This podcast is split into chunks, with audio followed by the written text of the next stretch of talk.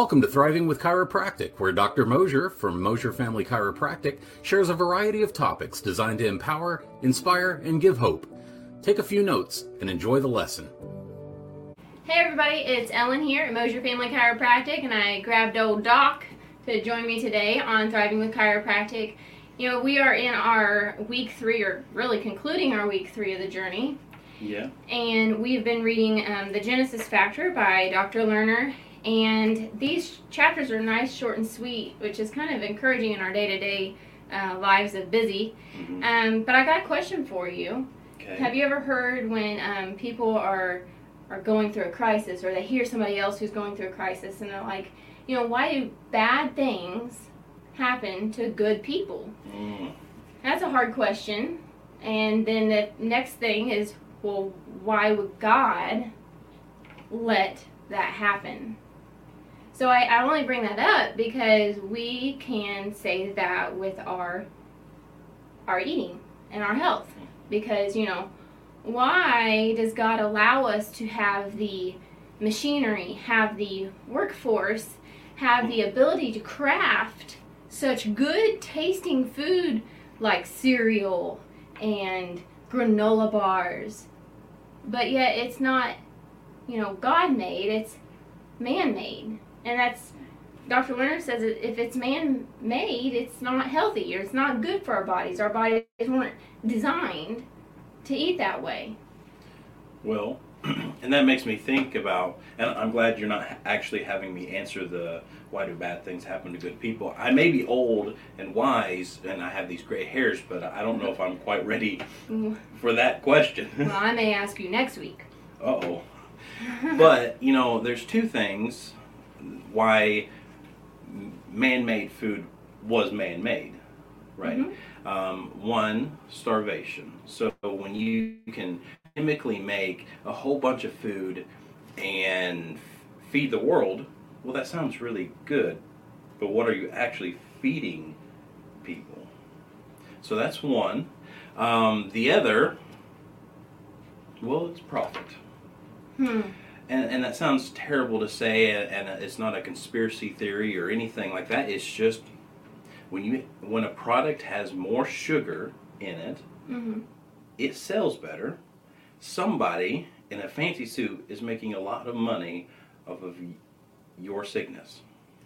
Well, that's really unfortunate. So, kind of that's kind of what Dr. Lerner is going over in chapter four, and then we also have chapter five this week.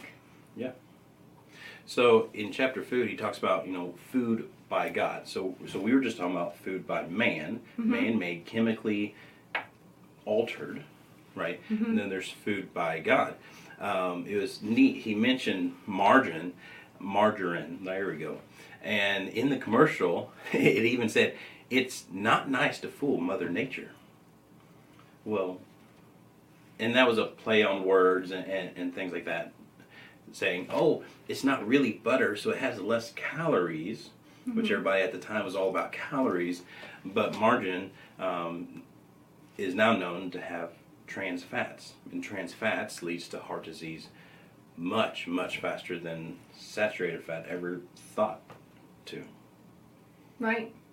So it's pretty neat. Um, you know, there, and we can talk about weight gain hmm for a little bit.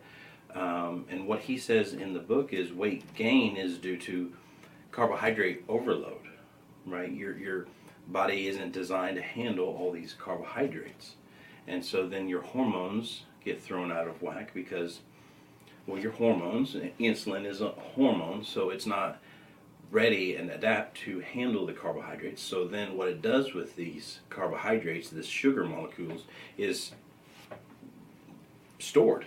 And, and the best way to store any excess ener- ener- energy, ooh, I can't talk today, is fat. That's how it gets stored. Um, so it's just, it's a cascade effect. Right. So, looking at chapter five, I'm going to switch gears. Okay. So he titles this uh, kind of like a two part uh, title, um, but I'm going to kind of like target the first half of this. It says, Baby, we were born to run. I don't know about you, the viewer who's watching, um, but I know myself if I was born to run, well, I like walk like a slug uh, 90% of the time.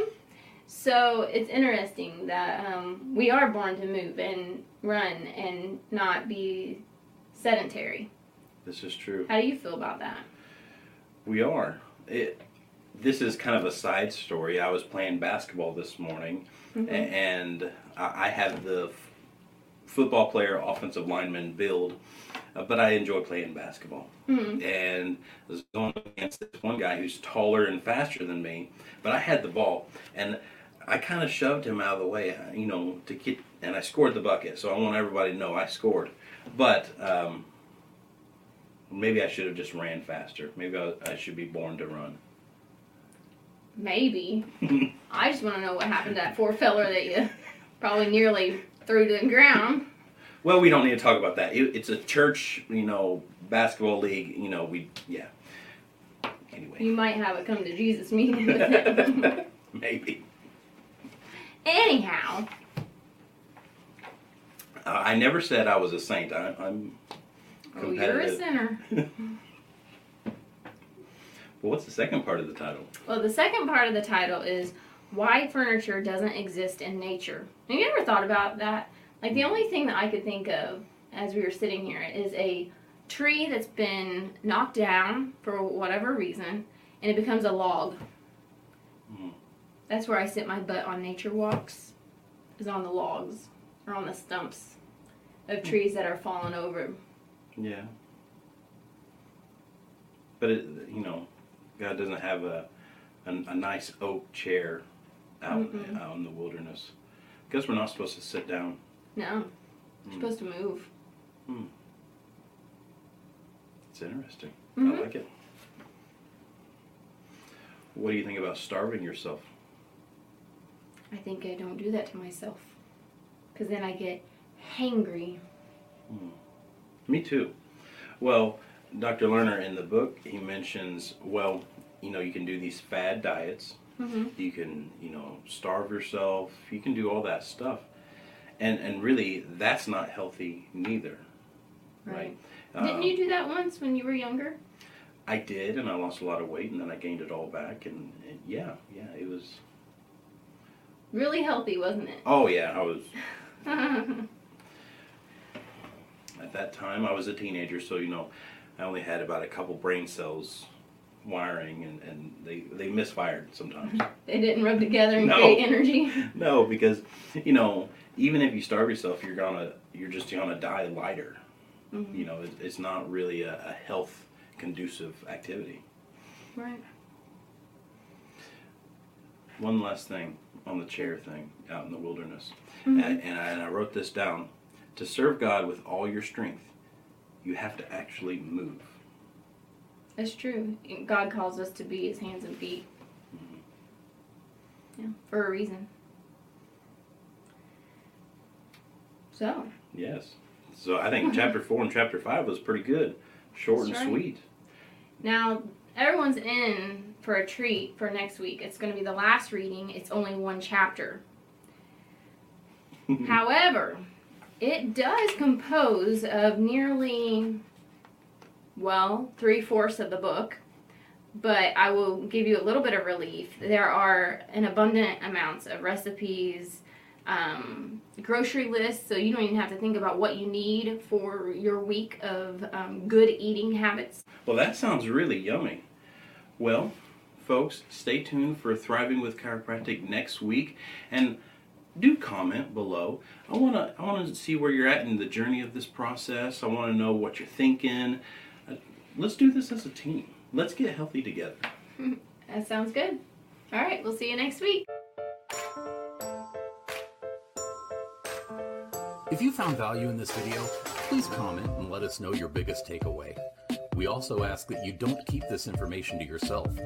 We ask that you share it with your friends and family by simply clicking the share button below.